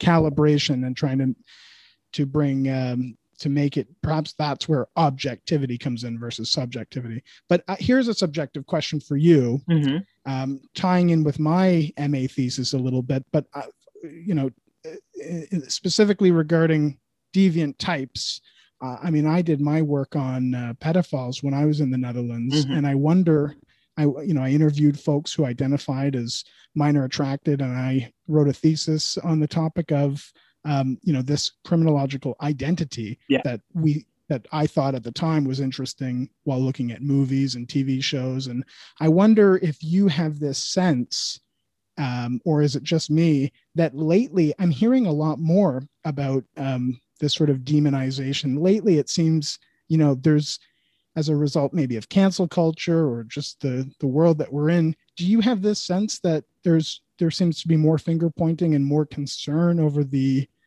over the existence of pedophiles or that, that that's a term that's more uh, loosely thrown around on the internet these days or what's your take on that i don't know if particularly about pedophiles in particular, for example, or pedophilia. I don't know if this is some, perhaps this is something that you're more seeing over in uh, in, uh, in the North in North America, for example. But over here, it's not something I've particularly been confronted to. Um, sort of similar to demonization or this labeling, or so to say, I would say that we have seen a trend, and this is something I touch upon in my current research on politics and in the course I teach to students, that we now see that now people are labeled more and there's only will be more and more polarized so we have more camps either you're this or you're or you're not mm-hmm. either you're this or you're the opposite and this is something that i do see if we look into i mean the 2020 uh, US election was a prime example. Either you're a Trump supporter or you're a Biden supporter, and there's no room anymore to be in the middle. If you're not one, then you're the enemy. Mm-hmm. I mean, that's stereotyping a lot, but in, in general trends, we can see this has very much real uh, consequences, and it's um, it plays out in a lot of, of different arenas and uh, dynamics. But I would say that yeah, definitely when it comes towards labeling and demonizing, I mean it's just a um, how would you say it's kind of a, a symptom of um, of this of, of the times we're living in now, and I don't know if it's been sort of emphasized more and more with the pandemic and people closing in to their own little bubbles, social media more and more, mm-hmm. which has their own bubbles and um, you can only speak with how do you say have contact with specific groups of uh, of peers or so to say, and it's kind of emphasizing it, or if there's no relation between it. Mm-hmm. But yeah, I'm not sure. But I would say that this is something that's trend or so to say. Not not to linger on the topic of um, of pedophiles specifically. I make the distinction uh, between you know the orient. Always with pedophiles. well, it's funny you know that I find myself now working uh, as sort of an agent. Uh, uh, in a non-specified role within the criminal justice system, mm-hmm. where I'm dealing with, um, um, you know, uh, such types of offenders you know people but what i people who have, have done wrong or that uh, you know um, that are um, i mean i think we're all guilty of something. I think we have all done we've all transgressed and it's important to highlight the area where we have commonality. It's not so simple as calling uh, someone you know that label that thing uh, where am I going with this? Ultimately, that I'm not surprised you don't hear much of it um, uh, on on the topic of pedophiles in the Netherlands because you know much of the reason I was able to do that research at the time is because of the great deal of tolerance uh, mm-hmm. uh, found found in Dutch society. So um, I don't think I could have done that research anywhere else, but I I did interview sort of minor attracted all were men and uh, they all sort of had adopted this this label and this identity. Yeah so i think it's important to put the distinction between you know the person who sees themselves or could you know rather uh, unwillingly be labeled as a pedophile versus you know the orientation of those who find themselves attracted to minors which w- seems like a, a, a strange plight to find yourself in. But sort of ironic one of the findings in my work was this you know so not to conflate the identity of a pedophile versus the mm-hmm. orientation mm-hmm. but i just i find it so interesting being a a dare i say a scholar of crime media that we live in a time when we seem to relish the occasion uh, where we hear stories about such wrongdoing and at the same time you know seem to infantilize women through advertisement campaigns make them look younger and whatnot yeah. while, while at the same time sexualizing young girls and and so this whole problematizing of the circumstances really makes me question uh, how it is so easy to point the finger and call people you know such an awful i mean what what is what a terrible uh, stigmatic role. Uh, you know I, I, wouldn't thank anyone for for that title myself but no of um, course. I think i think what you've just said now very well emphasizes what we were talking about earlier the role of stigma for example. And for example if we could say especially the word pedophile, it kind of conjures up in our so in our conscious this idea of of ultimate evil, of someone who's only out to commit harm, who uh, steals innocence, who is violent in different ways, etc., etc. And I'd say, even as criminologists, I remember very well when you were starting to talk to, to study this certain project. The first reflection is, "Wow, that's that's a that's a heavy subject to to delve into, pedophilia, for example." And then I kind of realized, well, not myself, but how do you say, multiple people, the more that we talk to to yourself who studied such a subject, or if you look into the literature on such a subject, it doesn't at all condemn pedophilia, and that's great for a lot of for, for a lot of reasons, also to, to say. Um, but what it does sort of show is that we kind of have these these constructions in our mind, these certain social constructs, these stereotypes about what it is and how it should be uh, perceived and it should be something we should we, we should be disgusted by or so to speak mm-hmm. and that's where you can see the power basically of social constructs and how it comes on and how even if you try to avoid them as us as criminologists as i said when we first heard your subject even us who study this a lot of us were sort of like oh okay that's a that's a heavy subject to be touching upon that's where you realize the power of uh, of these stereotypes. And um, I mean, I'm not saying that they're false. I'm not saying that they're true. I'm saying there's truth and there's uh, exaggeration in all of them. Take the time to you know to better understand. I mean, I recall uh, feeling very uncomfortable telling people about the nature uh, of what I was studying, just because I I didn't want the stigma attached to me you know but but i found it interesting nonetheless and i think this is a great example of what we're what you're touching on this um, idea of labeling, um, demonization, yeah. um, which is common in, in in in in populist perceptions of crime. Yeah. And and so so I want to linger on this subject of polarization and the need these days to have sort of a straight shooter, someone who's going to sort of take the bulls by the horn and Yeah. tell you the honest truth, show you what's right and wrong, Mhm. and sort of make make it easily black and white. I think of the the recent uh, um, U.S. president that seems to have fallen from grace for some, but others, uh, you know, love a great deal. But those politics are being seen all around the world, and um, there's not a lot of ambiguity there. It's it's simple. It's black and white, and it gives people some sense of security. Yeah. Uh, what is your what is your what is your thought on that? Bearing in mind that I'm I'm I'm mindful of your time, and I want to sort of go into this idea of what a what a kingpin criminologist um, might do, or what kingpin criminology um, means in your mind when you hear that term. I mean, well, on a side note, don't worry about the time. I'm more than happy to stay as long as uh, as you uh, you would be uh, willing to host me here, of course. So uh, I only just uh, Mhm. cracked open the beer, so I've got plenty of time uh, if you want to keep hearing me rambling. But um, I would first of all say that it doesn't surprise me these sort of what you're either in the in camp or you're not in our camp, so to say, because it just makes things so much easier. It makes things simple. It makes us feel secure knowing that the people we are around feel the same way and think the same things as us, or so to say. And when you look back into multiple dynamics of everyday life over the past, how do you say, decades, I mean, it gives a certain stability. I mean, how do you say, we're, we're not at the, the, the age of our parents. I mean, we're just in the, our late 20s, 30s, that sort of age, for example, with the millennials, so to say. If you look at what we've been through so far, in greater societal changes. We've been through different economic crises.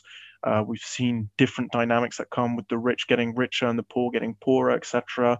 Where we see a, a, housing market and these drives to get financial and economic stability, which becoming more less and less attainable, or so to say. So when you can sort of shut out certain of these challenges and certain of these well, it's not that simple sort of uh, elements that pop up or, or, or on your path and it's just a lot easier to kind of say, you know what, I'm going to go for this because it's comfortable and it's stable. And also, on the other hand of it, it also gives you an enemy, quote unquote, a target to direct this sort of frustrations or these issues at. I mean, it's a lot easier to put all the all your frustrations and your how do you say your your stress and your annoyances or whatever you want to call them into this one specific target and point the finger at them and uh, I would say that's, that's, a dynamic we not just see with the everyday Joe, or so to say, but we unfortunately see in politics and in scapegoating that comes in international politics nowadays, which isn't new, of course, but I would say that either it has become amplified or it seems to be more amplified because of these echo chambers we now live in. Yeah, I'm glad you brought up the idea of echo chambers and uh, you know the way that we're engaging in media these days crime uh, crime media specifically but social media and uh, and the the the medium of algorithm you know mm-hmm. we're, we're, sort of being um, we're, we're constantly being informed by a certain algorithm and that algorithm is being informed by us and yeah. uh, there are these echo chambers and feedback loops that are happening which make people who are inclined to say um, extreme evil is you know exists uh, you use the, the, air quotes just for your listeners. Yeah. I'm, I'm, i witnessed your air quotes. Yeah, I mean, I guess what I'm trying to say is we're we're finding ourselves in camps, and those camps are are are constantly being um, pushed and polarized to to different ends and different perspectives. So I guess in yeah. my mind, that's what a that's what um, I guess the kingpin criminology, which is still new in my mind, uh, it has to do with may, while making crime accessible and, and consumable and interesting like through a podcast it's also you know working towards calibrating um, the objectivity of of what's happening you know are we focusing on, on the individual too much or are we focusing on the circumstances too much? And it, it, it leads me to ask the questions you know regarding pedophiles um, you know is redemption possible mm-hmm. for for for those who are you know who are extreme evil?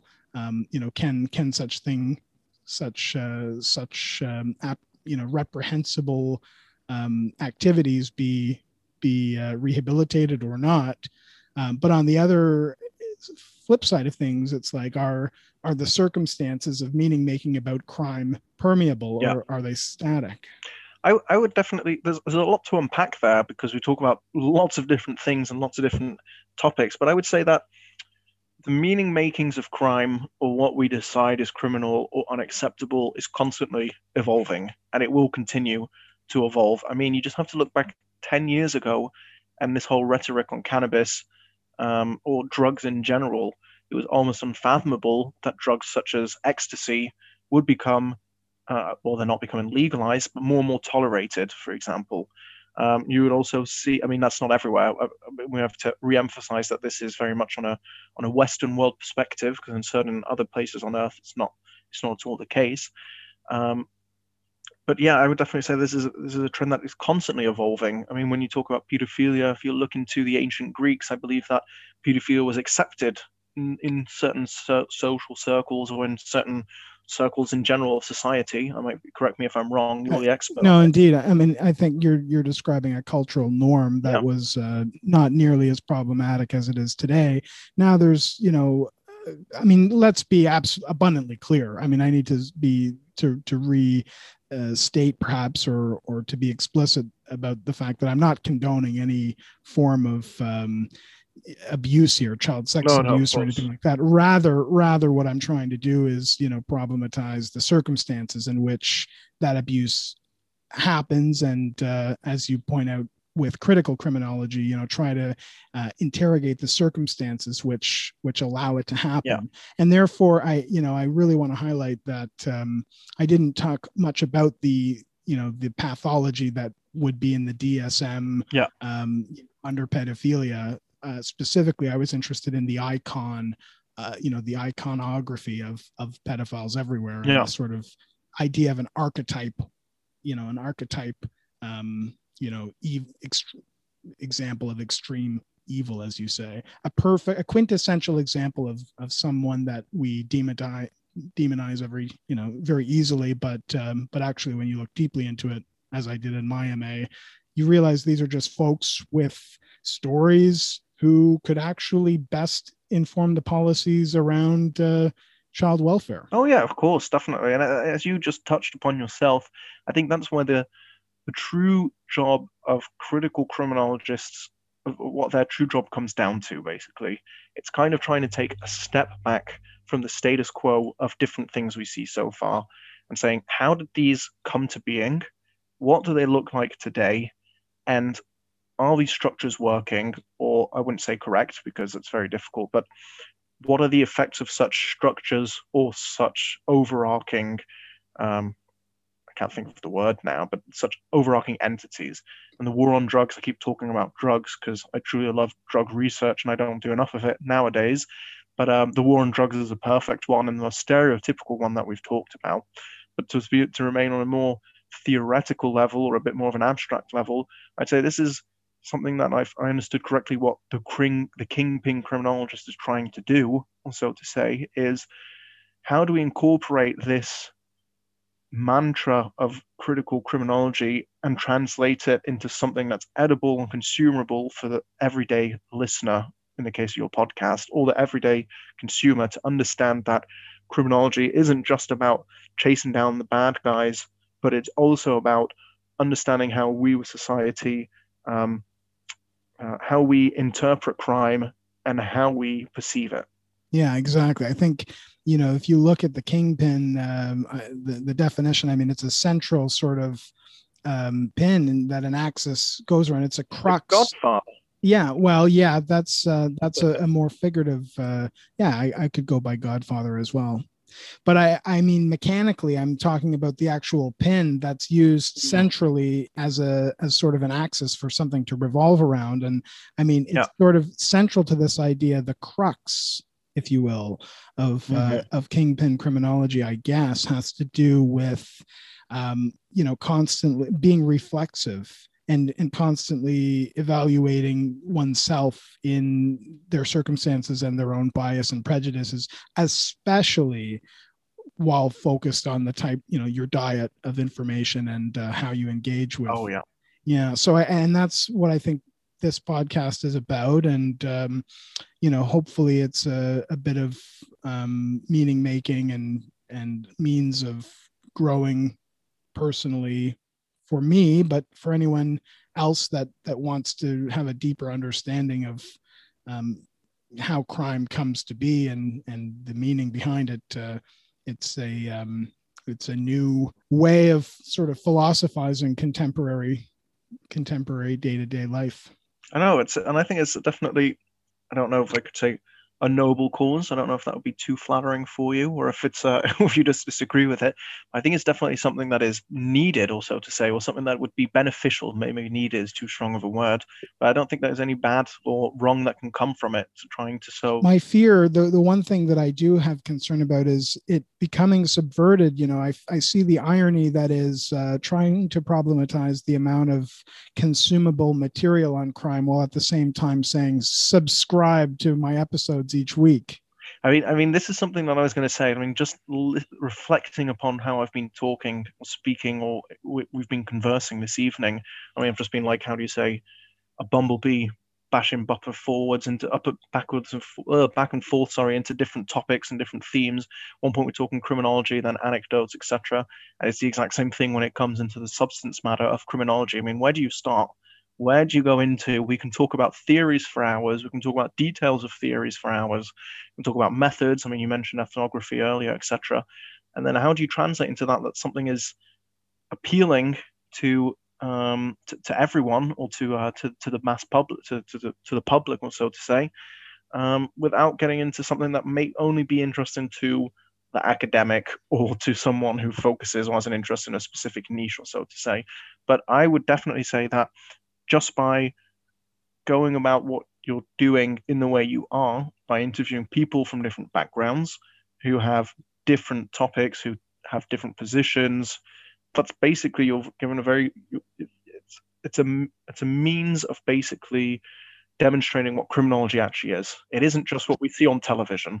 It is much deeper than that. I hope so. Yeah. I hope so thank you for saying that. I, I hope so. I hope it's a, a, means of sort sort of showcasing what uh, that inside um, perspective might look like, what Verstehen mm-hmm. really um, involves. You know, which is uh, which is you know taking the as an example of hopefully what will be a forthcoming episode on on uh, perspectives of the incel culture. Yeah. It's uh it's a means of delving deep into and do you know taking an in-depth on while trying not to be biased you know a, an in-depth perspective uh, from the inside. And um yeah so and in in a certain way i mean i it i might exude that a little bit by virtue of my day-to-day employment which remains uh which I shall not say uh, more about specifically here at this time. But... Anyone wants to know his job, I will leave my uh, bank account details in the description for this yeah. podcast, and feel free to make your donations. it's nothing too glamorous at all, but I for for league, you know, I'm just I'm dancing around the topic uh, in in wanting to ensure there's no conflicts of interest. No, so, of course, yeah. So, uh, but but let us hope that uh, soon um, it'll be two PhD candidates speaking and. Um, um, let us hope that I can maybe, if if this is valuable and useful, uh, there'll be some affirmation coming my way soon with an offer to uh, to commence PhD studies. And I don't doubt it. I don't doubt it one second. Well, I'm hoping to to delve deeper into this idea of uh, of what is maybe true crime and and uh, rather looking at the realities of crime instead. Mm-hmm. I think that's I think that's this is something that's interesting. and it's something I was going to touch upon earlier, and I thought, no, I'm going to be rambling on again. But the, the phrasing you use there sums it up perfectly. The reality of crime. And if we were to be critical, what does that mean? Reality. How can we interpret it? Because we just talked about Verstehen, and that's a constructivist approach. How do people interpret their surroundings or things that come towards them? And then by definition, they kind of transform it or they interpret it in a way which is based upon their own subjectivity. Mm-hmm. And by that by that definition or by that how do you say we're taking that stance, we could question, is there then an objective reality? Is that even a question, or is that is that even possible, or so to say? And these are the sort of questions that when you delve into the the how do you say the cruxes or to the background of criminology these are these are the fun things to look into you know what i mean? Mm-hmm. like should we be looking at what is the reality or is there a reality? And also mainstream criminology does. We could say their reality is their objectivity is it's illegal. This act is illegal. This is objective reality.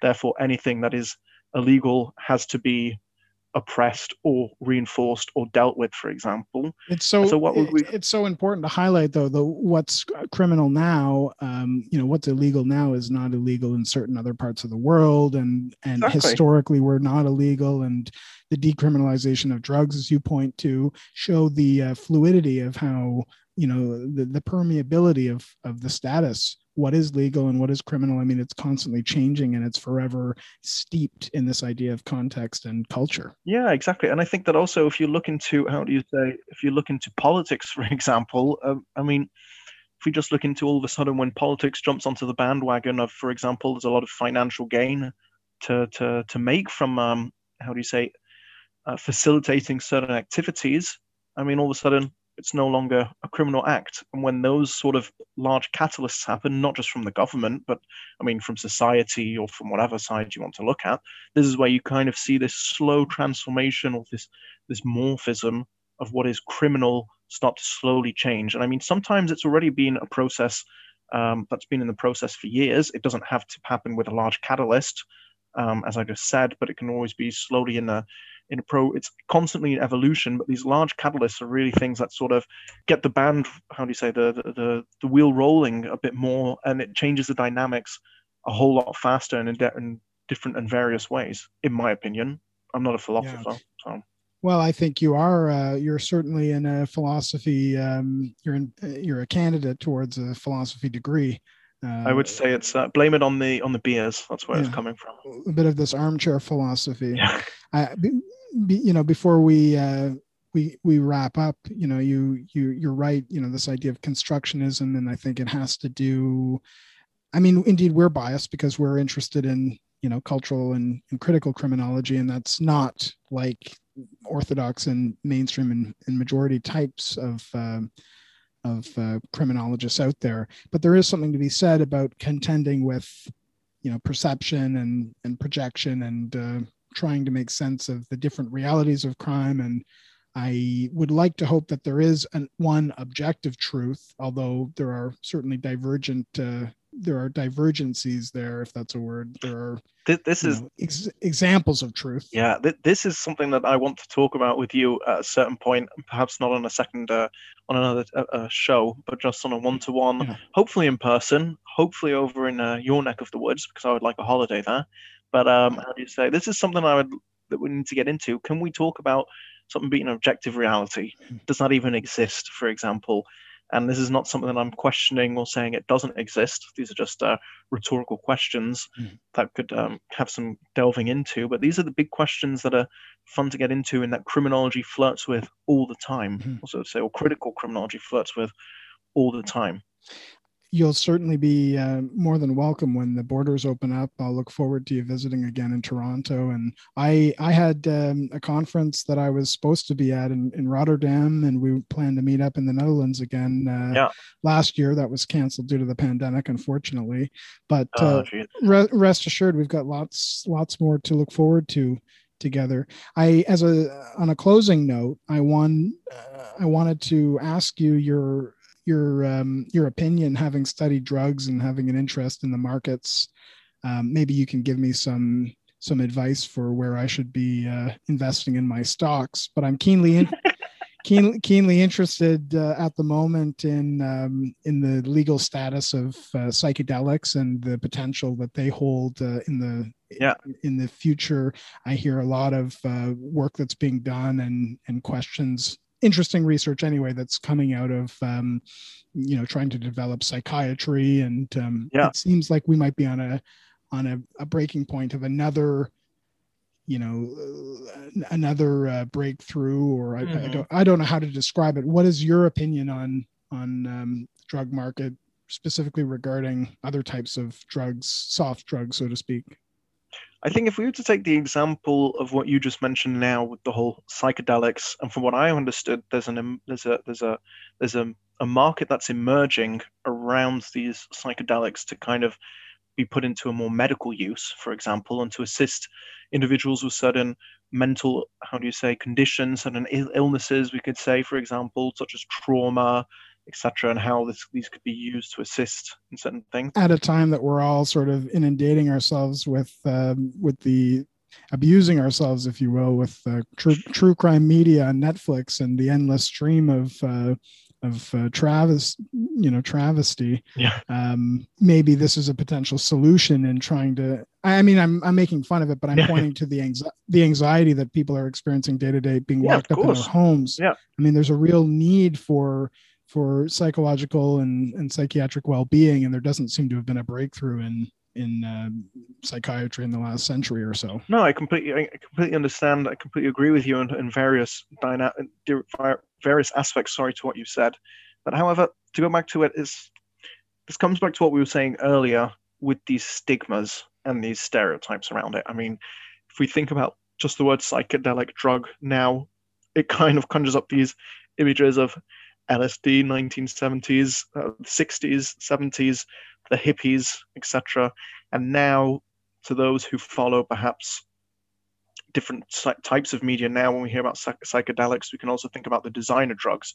So all these different chemicals that you can order online uh, which mostly come from china which no one really knows much about. And there's psychonauts as they call themselves who experiment with them to kind of see what are the doses what are the effects etc what is what is good what gives a good high and which ones are not as good etc all these elements. My understanding of psychonaut was someone who kind of dabbled with psychedelics and was um, going inward and trying to better you know better maybe themselves or expand their mind so to speak. But what you're alluding to with synthetic drugs i think from you know being imported uh, transnationally um, i think there's a there's a distinction to be made between sort of natural substances of the earth um, growing out of the ground although lsd is not one um, No. but it, it would this be con- this is this is an interest sorry i cut you off there mike oh Go no ahead. not at all please i'm trying Oh, to yeah. interview you i'm the one cutting you off Oh, no, no, no. no th- this is the interesting part when it comes to how you understood it, because how I understood it, psychonaut refers to, for example, exploring, such as the astronaut, for example. It's the explorer going out to discover what there is. And from what I've read or what I've seen, I mean, I could be completely wrong. So please, anyone, correct me if I am wrong. I'm not an expert in this field, but what I understood is some of these self-labeled psychonauts are those who kind of go out to try and see what kind of different uh, psychedelic, but also any type of uh, new designer drugs, new substances have for effect, and kind of then being the new, pushing the frontiers to discover, um, how do you say, a new high or a new type of high. That's what I understood from from psychonauts rather than a psychophile, someone who likes to or kind of wants to uh, experiment with these drugs and kind of see where it goes from there, for example, or I hadn't heard that term. Psycho psychophile isn't one I'd heard, but that also um, that makes sense to me as well. I, if anyone has uh, any, anyone listening has input, or maybe this will be the basis of a, fu- a future episode. Yeah, please do. I've set up the email so people can uh, connect if they want to contribute intellectually or creatively. You can contact uh, contact us through rexcrimshow at gmail.com. That's rexcrimshow at gmail.com any uh, psychonauts or psychophiles out there Uh, but, if I may, to, to expand upon what you what your question earlier, just to finalize my point, um, I think that also this is what you said. It's a merging market. It's become more and more popular. I would say I think it is in various certain aspects, but on the other hand, and this is what we talk about a lot in critical criminology, with these stereotypes around it and these certain perceptions and these conjunctures that come up in people's in the collective psyche, or so to say.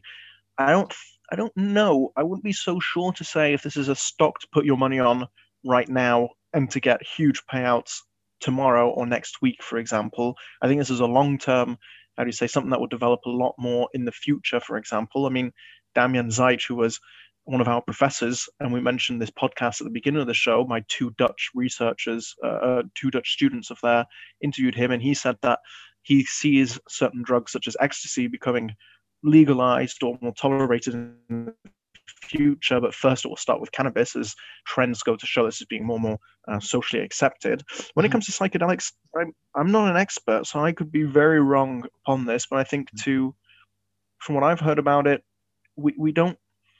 Society has a construed image about it where they still see it as being associated with the hippie era, with the first generation who didn't want to work, who didn't want to conform to society's norms, who didn't want to be fit into the mold, or so to say.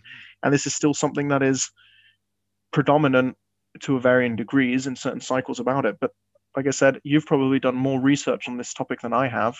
So please correct me if I'm wrong. I could be. Uh, I'll have you. biases. Yeah, well, I, will have you know I do have um, some in, some stocks invested, and I think it's going to uh, come up in the next while. But I do agree with you. I, I agree the market is shifting, but it's not going to be overnight. It's something that's going to take. I mean, this this has basically been shut down from the war on drugs mm-hmm. um, in, in the late 50s, 60s, 70s. So we're only picking up from a long time ago. Um, but the approach is now an institutional one where there's a lot, you know, there it seems this is the this is the competition yeah. uh, in cap in capitalism to traditional pharmacological intervention, mm-hmm. and I think with the sanctioning of institutional players um, will come uh, will come you know some some some interesting developments to say the least. Um, you know, tying it back into the economy and uh, and that interdisciplinary nature of criminology, making it mainstream. Yeah, indeed, making it mainstream. Indeed, it's a good note to uh, to wrap up on, um, Alex. I wonder um, before we do that, I often invite people on the show to um, feel welcome to throw out a, a shameless plug I um, or to perhaps nominate someone uh, that I should invite on the show, I'm going to be linking your profile, perhaps with your permission, and uh, maybe some information on where to get your publications. Um, what what is important for people to look into, in your opinion? What what do you think? Uh, where can people find you, or where can people learn more about what you're interested in? Um, I would say if anyone is interested in anything I'm researching now, as I mentioned earlier, my background has been pretty eclectic when it comes to uh, academia and criminology in particular, as I've looked at uh, landlords, state agencies, the real estate world. Now I've moved on to more politics, corruption, etc. And before was drug markets. But I would say if anyone wants to follow up on what I'm doing now, uh, please feel free to do so by looking up my um, my profile on the university, by dropping me an email. I'm more than happy to talk or answer any questions about anything, anytime, basically. I mean, if it comes to criminology, I'm always free. Um, and if you're interested in anything I'm working on now, feel free to mention that. Yeah, I'll I'll send you the uh, the link where people can find this episode, and if you're if you like it, um, you're welcome to to shop that out under your your um, your media page on your profile. Nice. So, who do you think I should have on next? We talked about uh, Dr. Zaitch and yeah. Uh, Damian, I think would be a really interesting. Now that I know he's doing podcasts, I wonder what his fee might be, or if he if, would do it pro pro bono. If I am honest, I was going to say before you answer, uh, mention this question, if you would have anyone on it, it has to be Damian, simply because, as you mentioned at the beginning, he started as a criminologist, but he's come to be seen more as as a friend or someone who doesn't seem to be a professor or, or or anything like that. He's more of a mentor, someone who the godfather of criminology we could joke about, seeing his uh, uh it's even funnier with his background in grug- drugs, for example, and his research in that field. Uh, but I would definitely look into Damian Zaitch simply because he's so articulate. If you want to know anything about drug markets nowadays, especially here in Europe, uh, in the Netherlands um, particularly, but generally all over the world also, he's definitely one of the big voices to go to. Um, so I would say Damian, but if not, if I may add, instead of looking to a person, I would say if criminology was to look into specific topics nowadays, which would be of big interest, I'd say green criminology. There's going to be something where we look into environmental harm, so not just defining crime as being harmful acts committed on other human beings, but also on nature in itself. And I would also say that when we look into the dark net or all this cybercrime, etc., um, there's a lot of misconceptions about what is the dark net so to say. And also, there's a lot of questions now about do our theories that we use in cultural criminology do they fit into this cyber world um, the same way as they do into all the other types of research we've done previously? And I think these are interesting topics to also explore. So perhaps not people, but topics. Yeah, interesting. More to the idea of you know alternate uh, realities, and certainly we're encroaching on uh, delving into the world of virtual realities. Uh, everybody having to connect uh, during the pandemic. It's uh, it's an interesting new world order. Yeah.